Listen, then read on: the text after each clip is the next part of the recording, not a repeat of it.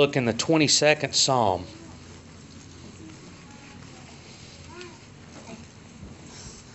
The 22nd Psalm.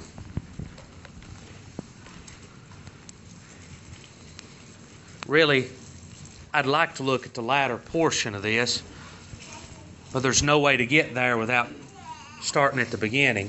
This, of course, the Psalms, they were the hymn book, really, of the Old Testament church. So as we read this, when they gathered for worship and for praise, these, these were the songs that they sung. And of course, a lot of the beauty, a lot of the rhyme that they would have heard, we, we lose it in translation. But how glorious that God provided them in their day songs of truth and of wisdom. This one written by David. And I think we'll see to the sacrifice that it pointed to. The 22nd Psalm. So I'd like to just very quickly go through these first 22 verses if we can and get down to the latter end. But we'll go as the Lord would lead. But I, I believe I've said this before, but it, it's worth saying again that Jesus Christ was man and he was God. And those two didn't they didn't intermingle with one another in the sense that if God and man intermingled, you would have a, a superhuman, a superman that would be produced. Jesus wasn't a, a superman, he was a man. He had to eat, he had to drink, and he had to sleep, and he had to rest, and he felt pain, and he couldn't, you know, he, he was God, but they were separate. And he couldn't, with his arms and with his natural strength, make man do anything. He, he was fully a man. And, you know, if, if our view of him is as a superhuman, then we're missing the suffering because as a superhuman, the suffering's just not the same, is it? But he was he was fully human and fully man. And we get a we get a great picture in the gospels of what he endured in the in the flesh outwardly. But here in this psalm, God's showing David what he's going through on the inside as well. So let's look at his sufferings here. And I, I believe that's exactly what he's looking at in this first half of this psalm. So, my God, my God, why hast thou forsaken me? Why art thou so far from helping me and from the words of my roaring? O oh, my God, I cry in the daytime, but thou hearest not, and in the night season, and am not silent. So, here, and, and I believe that Christ, even on the cross, these were the words that he quoted as he was hanging there, bringing to light. This psalm was in reference to and speaking of him. My God, my God, why hast thou forsaken me? But you know, he says that now, not, not as why have you forsaken me as, as a sense of he just don't understand what's going on. Because we know, we know that uh, days and weeks before he went to the cross, he, he began to tell his disciples, Now, we're going to go to Jerusalem and I'm going to be betrayed. And the chief priests and the scribes are going to try me and I'm going to be put to death. And he even speaks that there in the upper room discourse, there in the Last Supper. And Peter says, Be it far from you, Lord. I'll fight for you to protect your life that this wouldn't come upon you. And he says, Get behind me, Satan. This is the hour that I've came for. I've come for this purpose and for this cause. So it's not like he comes to the cross and, and he's shocked by where he's at. No, he, he knew where he was going. He, he knew the work that had to be accomplished. He knew that as they, and you know, the words of Jesus himself, as they offered him the vinegar there on the cross to drink, he bowed his head and said, It's finished. He knew what had to be accomplished. And when the last thing, that vinegar was offered to him, the work was accomplished, it was finished, and he bowed his head and gave up his life. But he says these words that that you and I could get a look into what he's going through as the Son of God, as our sacrifice for sins. Because we know in the fall in the garden that God had to put man out of the garden. And He put that flaming sword there, and that was a preventative. Man could no longer come back to the place where that he had fellowship with God. He was separated from God. His sin and his rebellion and his iniquity, God said, My arm's not shortened, my ear's not heavy, but it's your sin that's separated between me and between you. It's your iniquity that separated me from your grace. And there man was. He was separated from God. And so the Savior in order to make atonement for sins, he was going to have to be separated as well. And as the wrath of God began to be uh, poured out upon him, even in the Garden of Gethsemane, the weight of this began to fall, and he was walking there. I, I want you to try to see it. He's a man now. He's a man just like you and I, and he's got a mind and he's got feelings just like you and I have. Not a superhuman, but God and human in one together. And so here he is. He's walking with Peter, James, and John. And the Bible says that his heart and his mind began to become exceeding sorrowful and heavy. And he said, Fellas, you bow down here and watch and pray. And I'm paraphrasing, I, I recognize that. But he says, I, I'm going farther. My soul is exceedingly sorrowful. For the spirit is willing. That God man the, the man, the Son of God, he was willing to die. He was born into this hour for this time, but the flesh, he said, is weak. So you see, there's, there's two separate parts there. I believe you can see it the best in Luke that as a 13 year old boy, there he was in the temple and he's, he's teaching the Pharisees, and they're amazed at his wisdom. And the last verse or two of that chapter there, the Bible says this. I believe you could spend a week thinking on these words that Jesus grew in favor and in grace with God and with man. So that that wasn't the God portion of Jesus. He was God, but he was man. And that's, that's saying to me that when he was 13, he was closer and more pleasing to God than when he was 12.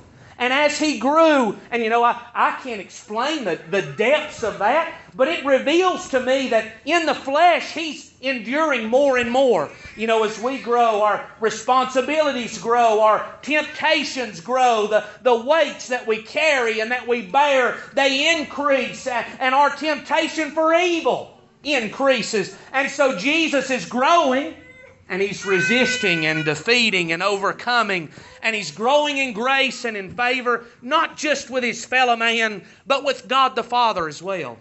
And so, Jesus here in the garden, his soul is exceeding sorrowful, and there's beginning to be this separation from the Father. The Father is withdrawing from him, and not because now that the Father is, is unjust or unholy. And he's very clear about that right here. Verse number three, but thou art holy, O thou that inhabitest the praises of Israel. Our fathers trusted in thee. They trusted, and thou didst deliver them. They cried unto thee and were delivered. They trusted in thee and were not confounded. So he stops here just for a moment to let us know that what he's saying, he's not being derogatory to God in the least bit. He knows why God has forsaken him and he's agreed to come to give his life for the church and for the elect of God. He's agreed to be forsaken of God that redemption might be purchased for those that God knew before the foundation of the world. He is here for this purpose, but he's revealing that he is indeed in man enduring this separation from God. And we're going to see uh, several different types of suffering that he endured. But I believe for him, this was the greatest suffering that he endured. His separation from the Father. And you know, if, if you're indeed saved and you've walked any length of time in and through the leadership of the Spirit of God, you know, we can go through some, some calamity and some fearful places in the flesh, but isn't it something how the Spirit can be there with us and, and strengthen us and aid us? And though we're in darkness in the flesh, yet we've got hope and confidence in the Spirit of God. Well, there's where Jesus was not a sinner. He didn't forsake God in any way, He walked in the fullness of the Spirit of God day by day. He had that comfort and that strength upon him that as man rejected him, and as the Jews wanted to kill him, and as the Pharisees despised him, and he was rejected of man, the Spirit was there to, to strengthen and help him along the way. And here he is, having known that all of his life, having enjoyed the presence of the Spirit to strengthen and encourage him in the times of darkness. Now, here the Savior is, and God the Father is pulling back from him, and God the Spirit is pulling back. He's separating himself from him that the wrath of God could be poured out upon him, and he begins to be exceeding sorrowful. And he cries, God, why hast thou forsaken me? We know, we know the answer to that. We can answer the question that Jesus asked on the cross Why was Jesus forsaken? Why was darkness put upon him? Why did God the Father and the Spirit withdraw from him and leave him alone? So that you and I, who were separated, could be brought into fellowship with God. You and I, who had no fellowship, who had no communion, who were outside of the Spirit of grace, who the God's truth we lived and we had happiness and joy that was only of this world. It was only skin deep, if you'll have it. And there we were living day by day, thinking that we knew what it was to be happy and to enjoy life, and yet we were separated from true life in God Almighty deceived and deluded by sin and by a carnal mind. But you know, the Lord Jesus came and God separated Himself from Him in order that a sacrifice could be made that you and I could know what real joy, what real happiness is in the presence of God by the Spirit. That's why He was forsaken. That's why He was forgotten. The word forsaken, it means to loosen, to relinquish, or to permit. There's a doctrine and a thought today that God was somehow obligated to me and to you to do this. If it was obligation, then it couldn't be compassion.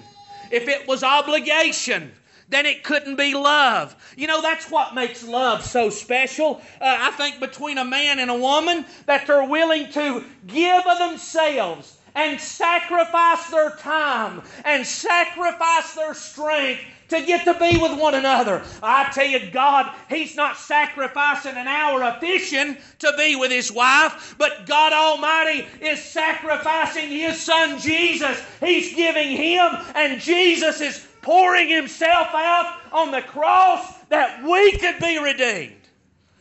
Jesus said, No greater love could be shown. There is no greater love than that a man lay down his life for his friends. I cry in the daytime. He cried on the cross. And in the night seasons, he cried in the garden. My God, if there's any way, let this cup pass from me. But there was. Do you believe the Father would have let it pass from him if there had been any other way possible for the elect of God to be redeemed? But this was the only way. He was the only acceptable sacrifice.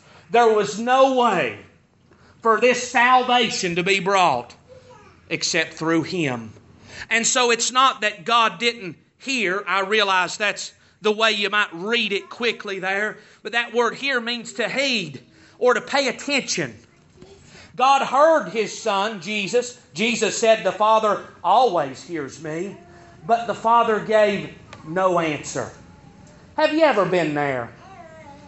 I believe we've heard testimonies to people that, that God's allowed to know just a little bit, a little taste of what it feels to pray and not get an answer. But you know what I think when I'm there? It's no wonder that God doesn't answer me as wicked and as sinful and as hateful and as odious as I am. It's no wonder that he don't answer me. But here's the Son of God now and realize he's never got on his face before and God not answered his prayer.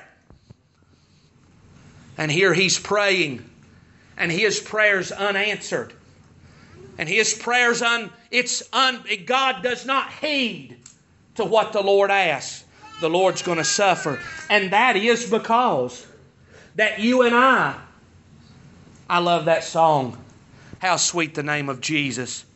That with him my prayers acceptance gain, though with sin defiled. His prayer was unheard, that through him, my God, sinful people and people defiled by the devil and by evil and by sin. You know, through His sacrifice, through His suffering, we can come to God and know, have confidence that our prayer is heard through His sacrifice. But thou art holy. Now, the Lord's good in this. This was the plan of God. In no way was He knocking against the Lord. But Jesus says, I am a worm and no man, a reproach of men and despised of the people. All they that see me laugh me to scorn. They shoot out the lip, they shake the head, saying, He trusted on the Lord that he would deliver him. Let him deliver him, seeing he delighted in him. So Jesus is suffering in the soul, in the spirit, because he's now separated from the Father. He's in darkness. The communion of the Spirit is cut off from him. And his prayer to God is going unanswered and unheard. And not only that, he's enduring in the mind. Now, these words here, they don't hurt his body. It's not a stripe on his back words and, and evil words and hurtful words. They don't hurt your body or your joints, but boy, they haunt the mind, don't they? You hear it and, and you think of it, and you think, of, and a lot of that's the devil bringing up to the mind and desiring to cause division and separation contrary to the will of God. But the Lord Jesus now, He's enduring, and He's not just enduring the hatred of of one or two people, but it's the whole nation there that's rejected him. And, and listen to what these words mean. There, that he's a worm and no man. Now that worm is it's a maggot, and it's in reference to the scarlet grub. In this day, to get uh, the colors dyed, they gathered this scarlet color, the red color, crimson, they gathered that from a worm, a grub worm. And if you look, this word here, that's worm, it's translated most of the time in the Old Testament, not every time, but the majority of the time it's translated as crimson in reference to the color that comes from this worm. And I, am not going to make a whole lot out of it, but now this is what that I read in, in studying about this crimson worm, that the mother only gives birth, it only lays eggs once in its life. And when that time comes, that mother attaches itself to a tree, lays the eggs under it, and there they hatch and they feed on her carcass until they come out. And her body has that scarlet color in it. As they eat that mother's body, they get dyed that color of scarlet. And so is that not what the Lord Jesus is? They're going to they're going to fasten him to a tree. And there he's going to die that you and I could be under the blood of the Lord Jesus. That as God looks upon us, He, he no longer sees us as ourselves, but He's looking at the blood of the Lord Jesus Christ and we're acceptable to Him. So He's not a man, but He's a worm. He's come for a purpose to give His life that the church, the children of God, could be redeemed and have life. He's come for that cause, and he's a reproach of men, a disgrace. That's how man looked at the Lord Jesus. What a disgraceful individual that this is. And despised, disesteemed, or held contemptible of men. So, man, as they looked upon him, they despised him, they thought absolutely nothing of him, and they thought the world to be a better place with him dead and crucified than for him to be alive and walking. And he was a reproach, he was a shame to men. It was that, that that we don't want to mention in public. We don't want people to know that we've been following him. Ain't that what it was to Peter? That as that young maid said, Wait a minute, Peter, aren't you one of his followers? Didn't I see you with him? He said, No, I, I don't know who this man is. And they asked him again, Peter, weren't you one of these followers? No, I didn't know him. And he denied him three times. You know what it was? It was a shame to be named with this man Jesus as he endured the suffering that even his closest ally, if you look at all the lists of the disciples, Peter's name is always first. Always. And if, if you see him in the most intimate times, Peter, James, and John are always there, even when all the other ones are left behind. But even, even his closest disciple, an ally, denies him, ashamed to be his follower as he's being crucified. They laugh me to scorn. That word means to deride, to speak unintelligibly, as imitating a foreigner. I'm sure you've all done it or you've saw it done. That here's somebody speaking in another language and somebody to mock speaks unintelligibly. And so there is how they mocked the Lord Jesus Christ.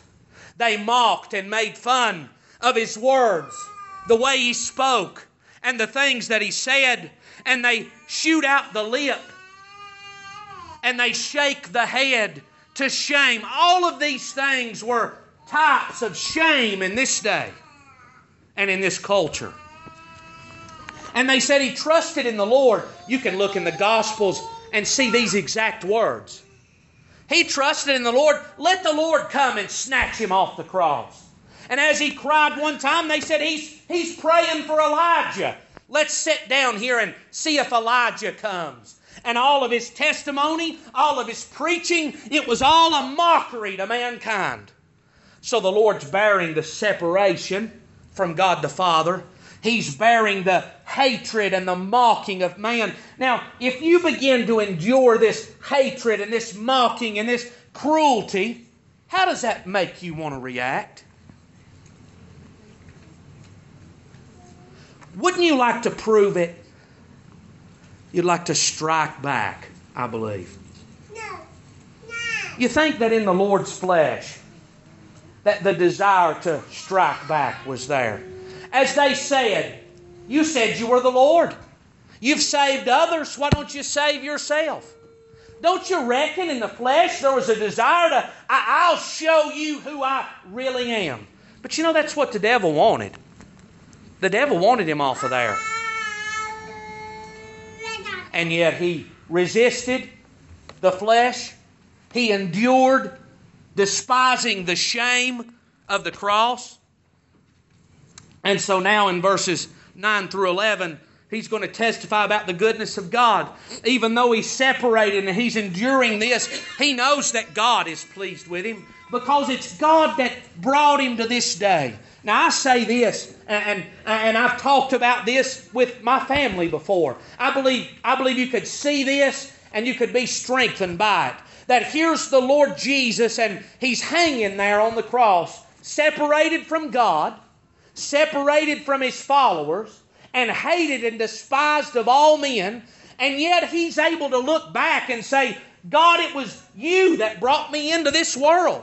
My birth was not of the will of man, but you moved down and, and you conceived me in Mary's womb and you brought me forth and you protected me. You remember there in Israel, we all remember about Pharaoh killing, but what about there in Israel, right there around Bethlehem, when Herod said, I want every young man from two and under, I want him to be killed?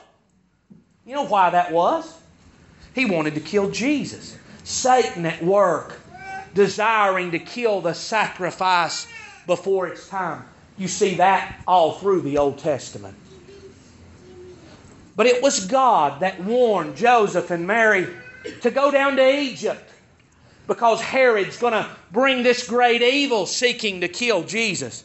It was God's providence, it was God's power, and it was God's will that brought him to this place. Everybody in the kingdom of God could say those very words. God, I, I wasn't born into this kingdom by my will, by the will of my parents, or by the will of the church. I got into your kingdom. I became born again because you showed me compassion. I don't think there's, there's no way you can argue with me. That if you're saved in the kingdom of God, you're in it because God brought you in it. It was God that the word means to issue forth or to gush out like water. It was God that gushed us out of the womb of sin and iniquity into the kingdom of God by the Spirit of God. Jesus was there separated and hated and suffering, yet he could look back and say, God, you've brought me to this day. And as we would suffer, Peter says, Arm yourself likewise with the same mind. Recognize that, that God's brought us into the kingdom, and it's God's providence that's brought us thus far. And so the Lord Jesus now, many bulls have compassed me, strong bulls of Bashan have beset me round. They gaped upon me with their mouths as a ravening and roaring lion. I'm poured out like water all my bones are out of joint. My heart is like wax, it is melted in the midst of my bowels. My strength is dried up like a potsherd, and my tongue cleaveth to my jaws. Thou hast brought me into the dust of death. So he's separated from God. He's mocked and made fun of and despised of man. And third on the list is what he's enduring in the flesh. That there's his body, it's been beaten and whipped with of a truth, no, no telling what the man looked like. His visage was marred, not, not, and what he's saying in Isaiah there, 52, He's not saying that his visage was so marred that you would look at him and not recognize him as Jesus. But his visage was marred more than the form of the sons of men. And what he's saying is his visage was so marred, he was so beaten and abused at the hands of these dogs, as he says here in the psalm, the Gentile dogs. It was the Jews that delivered him, but it was the Gentile Roman dogs that caused all of this suffering and anguish in the flesh. And so here he is beaten so greatly that they look upon him and are unable to discern is that even a man that's there? And so the Bible says that he's poured out like water. Everything he's got is emptied. All my bones are out of joint. Now we know this. We know that none of his bones were broken. But as he's hanging on the cross and as he's been beaten, whether they were literally out of joint or this is in reference to the pain, and you imagine just being beaten and whipped and cut into and being uh, tortured as the Lord Jesus was, all over his body was pain and his heart was melted. It was liquefied. And he, he says it would run down into my bowels. into his intestines was his heart. And there he is poured out, and his tongue is cleaving to his jaws.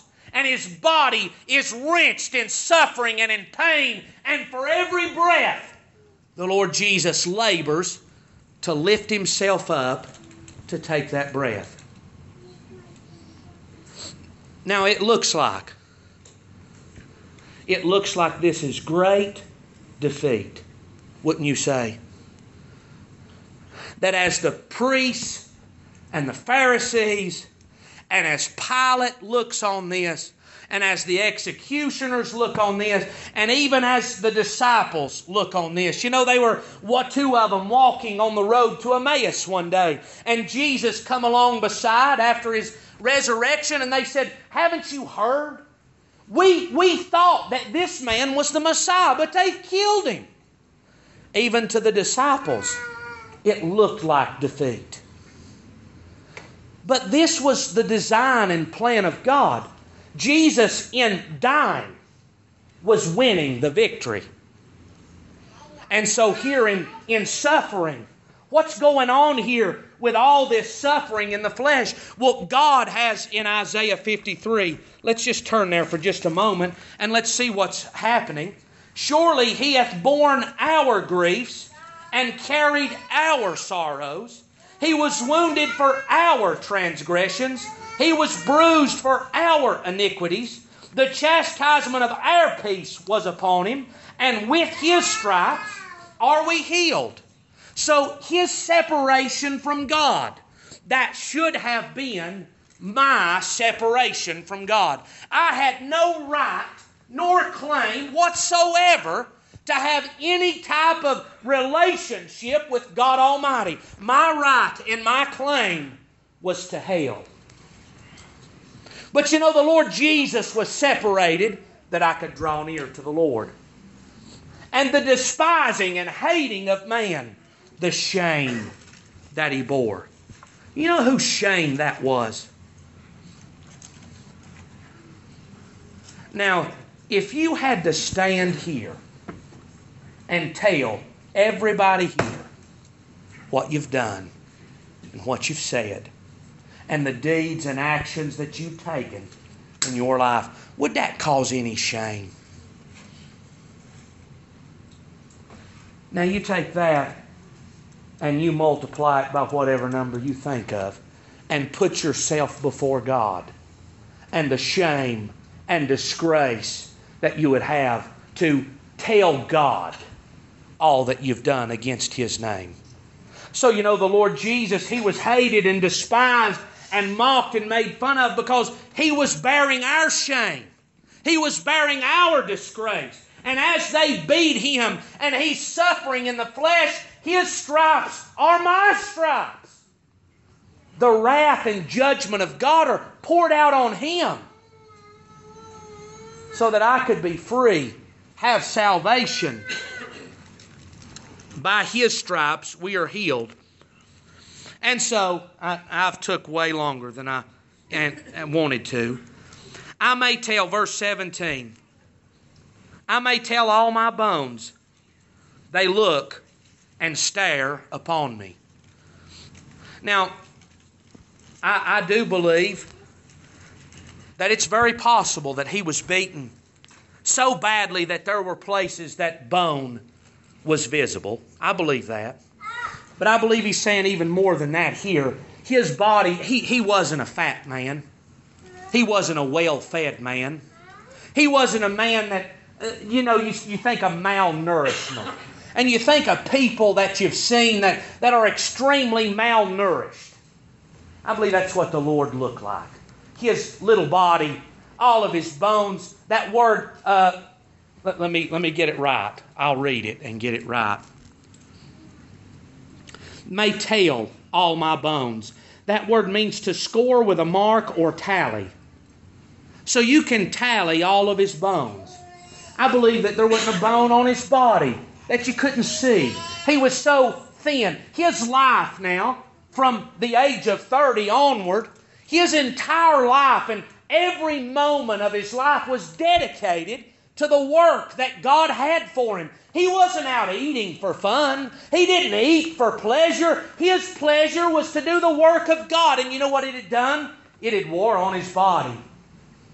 As he stayed up late, healing, and, and, preaching the gospel to people. And he's up early the next morning and he separated himself and he's praying. His life was truly dedicated to the work of God Almighty.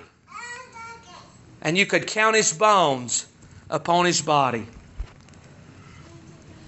But they did part my garments among them and cast lots upon my vesture. So his garments in this day, they had undergarments and they had an outer robe. His garments they parted between the executioners. Each got their portion. But his robe was without seam. There was no seam, it was one solid piece. And they didn't want to part that. So they cast lots for that outer robe. And so this is perfectly fulfilled at the cross. But in order for them to do this, the Lamb of God had to be stripped naked. And so, as, as if separation from God and the mocking and, and hostility and hatefulness of man, you know, you ever walked into a place that you felt like you were hated? You ever been in a place that you felt like you were despised? That's not I, honest to God, I don't want to be there. Do you? And yet there the Lord was, despised by everybody. Everybody was crying out that he'd be killed. They wanted him dead.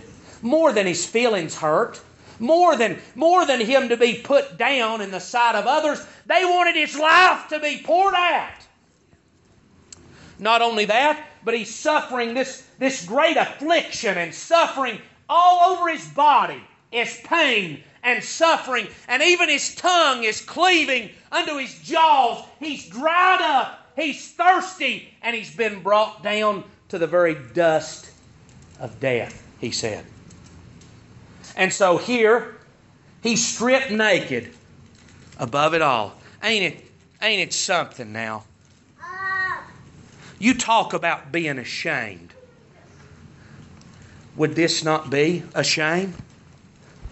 They stripped him naked that all the world would look on him and see his nakedness. You know why he was stripped naked? So that you and I could be covered. So that when we stood before God, we wouldn't have to stand without a garment and all of our iniquity. You know why we wear clothes? Because we're ashamed of a lot of this. I'm ashamed and I do not want you to look on. That's natural. God put that in man. That's there from the fall in the garden, but God put that there. You know why we need a robe of righteousness? Because, my God, the sin that we've got that we're ashamed of. I don't want that to be uncovered. The God's truth is, I don't want you to know the fullness of the iniquity that I took part in. How much less would I want God to see that? But you know, the Lord, they stripped him naked, and there he gave his life that our sins could be covered and that we wouldn't have to be naked before the Lord. Deliver my soul from the sword, my darling, from the power of the dog. Save me from the lion's mouth, for thou hast heard me from the horns of the unicorns. The unicorns possibly a, a rhinoceros, the most powerful beast that there was there. And there, the Lord Jesus. You know what he was up against? The most powerful beast in all the world the devil himself, working through evil and through sin. And he's defeating and crushing the head of the serpent as God told Eve would come to pass that you and I could obtain salvation and redemption. But here in verse 22, there's a change in the chapter. The victory's won here. And he says, I will declare thy name unto my brethren. In the midst of the congregation will I praise thee. Ye that fear the Lord, praise him. all the seed of Jacob glorify him, and fear him, all the seed of Israel.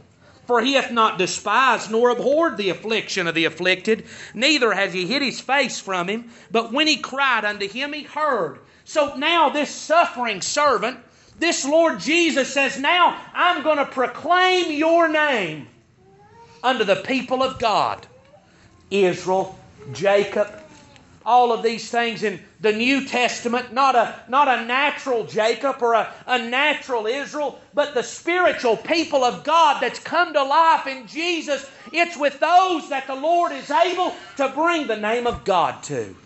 A name that before Jesus could only bring fear and dread and judgment and a face that we would flee from. Ain't that true? Outside of Jesus, man at, a, at one side of God is going to cry for the rocks and the mountains to fall upon us that we wouldn't have to look at this face of God. That's where we were outside of Jesus. God was fearful.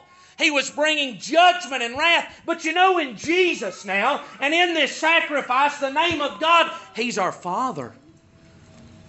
No longer are we in great fear and trembling under the wrath and judgment of God. But through Jesus, we've been brought in to the family of God.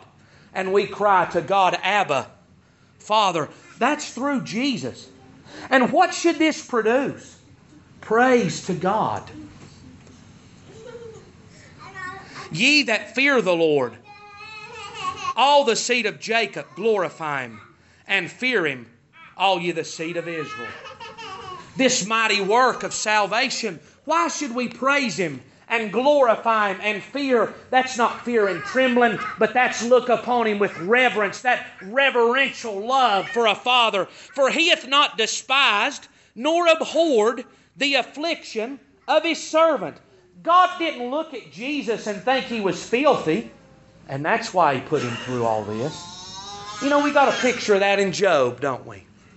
That Job suffered and endured great afflictions.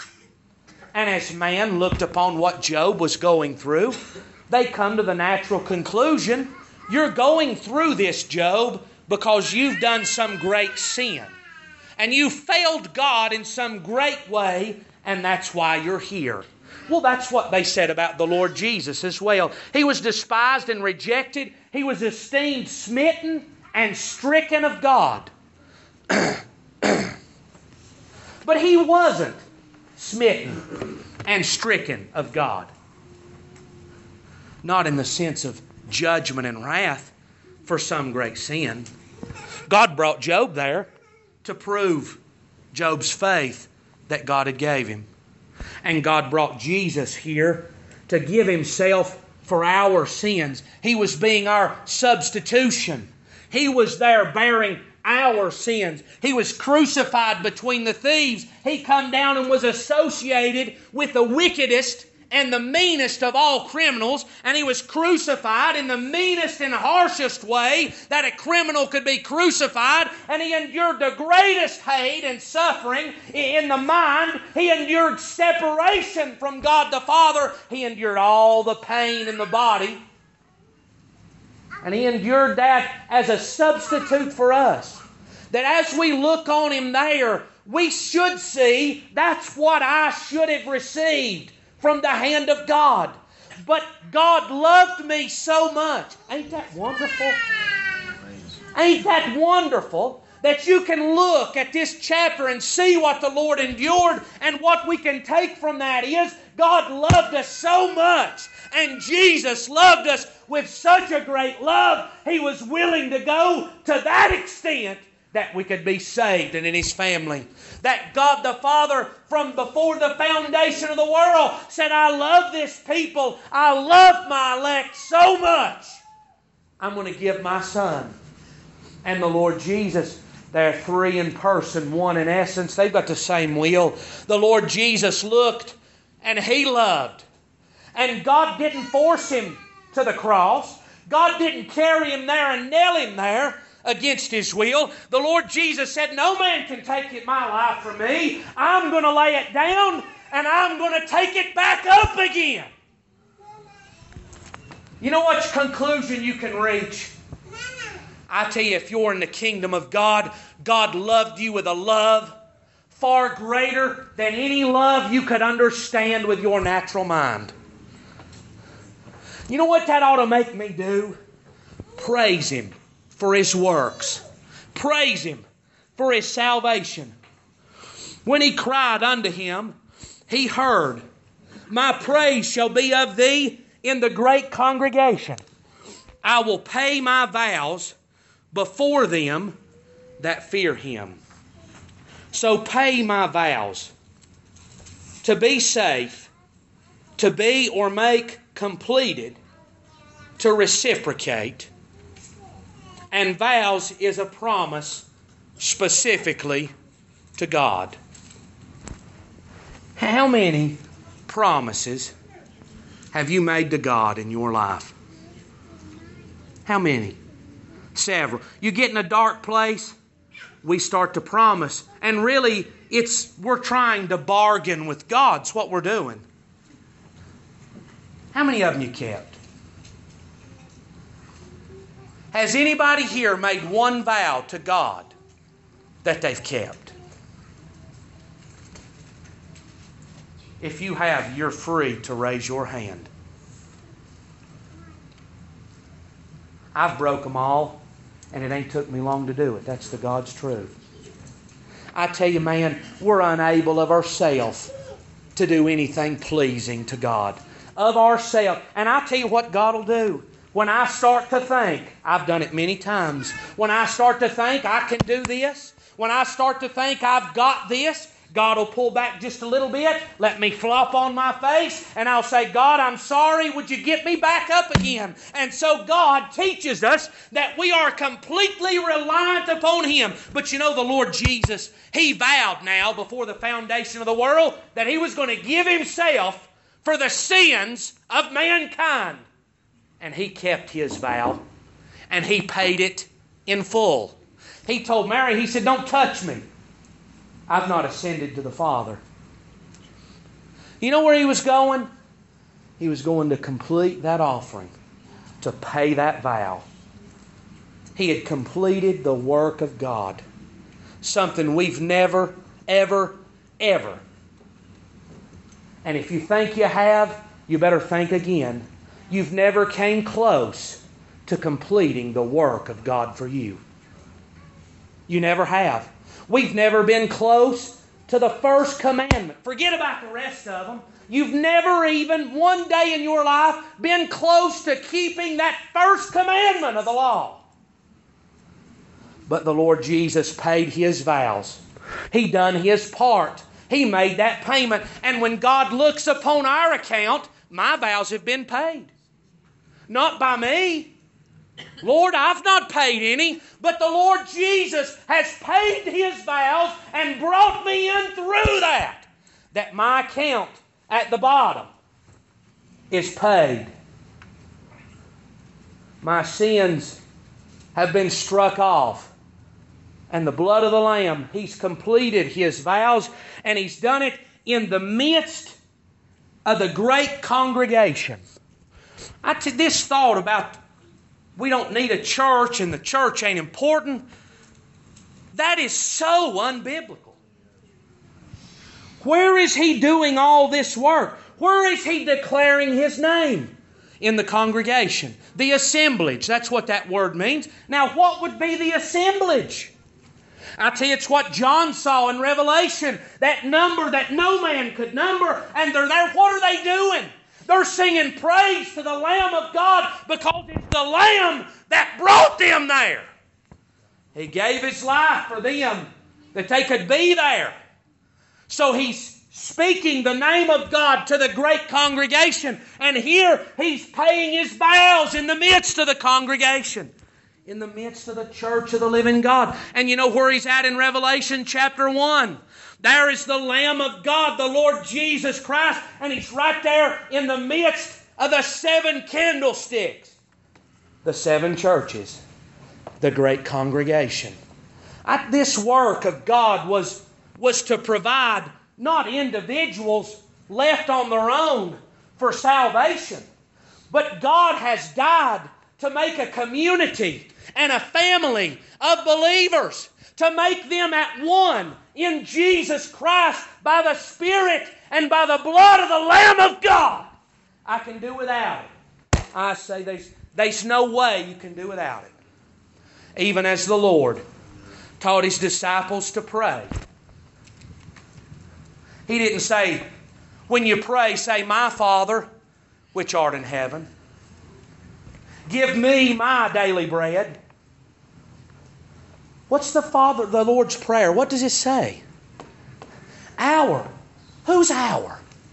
You could say me and the Lord Jesus. I believe that. But couldn't I say me and, and Anthony? and me and me and my wife? Couldn't we say as we pray, Our Father? See, God's bringing us into a community. This is the work of God to produce a church, and the praise of God rings out from the midst of the great congregation. You know why it has to be from here? Nobody else knows what He was doing, nobody else has any idea the victory that the Lord won. There's only one people on the face of the earth that knows what the Lord endured and that knows why he endured it and that enjoys the, the peace that resulted from it, and it's the people that are saved and in the congregation. And so it's the church that's praising and declaring the name of the Savior. The meek shall eat and be satisfied. The meek, the depressed those that are that are pushed down. That's really what it means. They're going to eat and be satisfied. That word means to satiate. As I thought about that word, this is what come to my mind. If you've ever washed a car and used a chamois to dry that thing. And that, that thing can hold a lot of water. That's what it's made for. But you know, there comes a time that that thing is satiated. It's full of water. And it can't hold one more drop. It's so full that nothing else can go in it. You know, that's the kind of feeling that the Lord Jesus gives. He told the woman at the well, "If you drink of me, you'll never thirst again." And he said to the to them on the uh, the feast of bees, he booths. He said, "I'm the bread of life, and if you eat of me, you'll never hunger again." You know what He done for me? He saved me one day by His grace and by His Spirit, and He satiated my soul. And I've never lacked in salvation since then. I've never had to come and get topped off. I've never had to come and get refilled. I've never had to come and get me another load of it. But when He forgave me, He filled me, and I've never needed saved again. And those that God brings to His Son, He fills them to satiation. And I'm not saying we don't need Him anymore. On the contrary, as we grow, we need Him more, and we need Him more. But I tell you, as far as ever being lost again and under the weight of my sin and needing to be saved, I've never found myself there again. Fill my car up, go on to work in the morning, and come home and the hand's already moved. It needs to be filled again. It's no longer satiated. But as I go, it goes farther and farther down. Salvation's not like that. It, my salvation has never went down. It's not. I've never been one iota less saved than I was the day that I got it. Ain't that something? I tell you, the Lord Jesus, He's able to satiate and fill us till we can hold no more. Nothing else is needed. They shall praise the Lord that seek Him. My God, what praise for a God that plucked us as brands from the burning fields, the church of the living God. I believe this when the Spirit, when He stirs us just a little bit, it brings praise. and glory. Your heart shall live forever. A never end, and notice, he doesn't say your flesh, it's your inward man. Your soul shall live forever. He's gave us a hope that can never expire nor run out. For the kingdom, all the ends of the world shall remember and turn unto the Lord, and all the kindreds of the nations shall worship before thee. For the kingdom is the Lord's, and he is the governor among the nations. Does that mean that every nation and every person is going to be saved? There's people that think that. But that's not what he's saying. But I tell you what is going to happen. Every nation, every kindred, and every person is going to bow before the Lord Jesus. He's going to be recognized as the authority and the ruler and the governor. That means the, the supreme authority, the supreme ruler over all. He's going to be recognized as the Savior and ruler of all the world by every man. It's either going to be here that we recognize that or in the world to come. But we know for a fact that all shall bow before him. All they that be fat upon the earth shall eat and worship. All they that go down to the dust shall bow before him, and none can keep his own soul alive. So this day, this day's coming, isn't it? This day that we go down into the grave. This day of death, it lies, it's inevitable. It lies in the future for every one of us. And you know, the Lord came to deliver us even from, from this day of death. This day of death will either be a glorious promotion into the glories of the Father prepared through the Son Jesus, or it'll be an entrance in to eternal destruction, death, and damnation separated from God. And what the Lord Jesus suffered for, we're going to suffer for ourselves forever. We're going to be put on the torture rack. If His sacrifice wasn't good enough for us, and we despise and disesteem Him, God will cast us and let us be our own sacrifice forever and ever. But, verse 30, a seed shall serve him, it shall be accounted to the Lord for a generation. They shall come and shall declare his righteousness unto a people that shall be born, that he hath done this. So there is, there's a guarantee. I believe we, we all believe this. As long as there's time and earth remains, there will be a seed on the earth that's honoring and worshiping the Lord. As long as the earth is here, God will have a seed reserved to Himself that's still glorifying and honoring Him. And how shall this seed be? It shall be accounted. That's the same word as tale earlier in this chapter. When he's tallying his bones and counting them. Well, here, this seed that's serving and slave to, the, to God Almighty, it's going to be tallied to the Lord. It's the Lord that's done this. It's the Lord that's delivered them. The Lord is the reason that there's a seed left. It's not because of me that there's a seed left. It's not because of some great preacher that there's a seed left. I tell you, in Israel, they had Isaiah and Jeremiah and Ezekiel and Daniel and some of the greatest men of the Old Testament there preaching the Word of God, and yet the nation fell into the judgment of God. It ain't men and it ain't man. But that seed that remains, it's tallied up to the Lord. Why are we here? The Lord brought us here.